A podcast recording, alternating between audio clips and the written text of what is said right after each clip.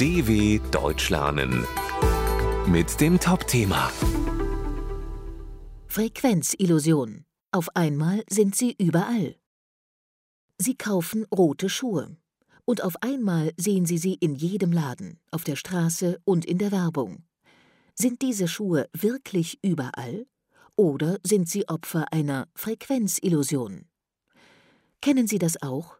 Sie sind stolz auf Ihre neuen Schuhe und auf einmal tragen ganz viele Leute die gleichen. Oder eine Freundin ist schwanger und auf einmal sehen Sie überall Schwangere. Dass sich die Welt um Sie herum so plötzlich verändert, ist unwahrscheinlich.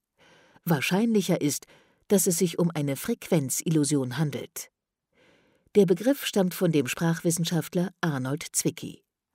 Wie das Wort sagt, handelt es sich um eine Illusion, eine Verzerrung der Wahrnehmung. Sie ist das Ergebnis zweier psychologischer Prozesse.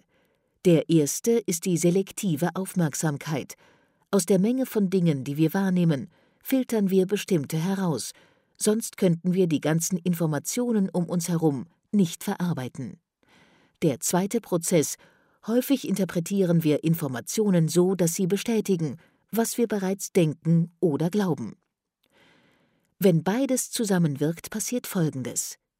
Durch den Kauf der roten Schuhe sind wir für rote Schuhe sensibilisiert und nehmen sie selektiv wahr. Wir haben das Gefühl, plötzlich überall rote Schuhe zu sehen. Das erklären wir uns damit, dass rote Schuhe anscheinend beliebter werden. Mit jedem roten Paar Schuhe, das wir sehen, fühlen wir uns in dieser Erklärung bestätigt. Dazu kommt, Erklärungen geben zu können, regt das Belohnungszentrum in unserem Gehirn an – es fühlt sich gut an. Evolutionär gesehen sind wir darauf trainiert, Erklärungen zu suchen, sagt der Mathematiker David Hand. Bei roten Schuhen ist das harmlos, aber es kann auch zu Vorurteilen führen.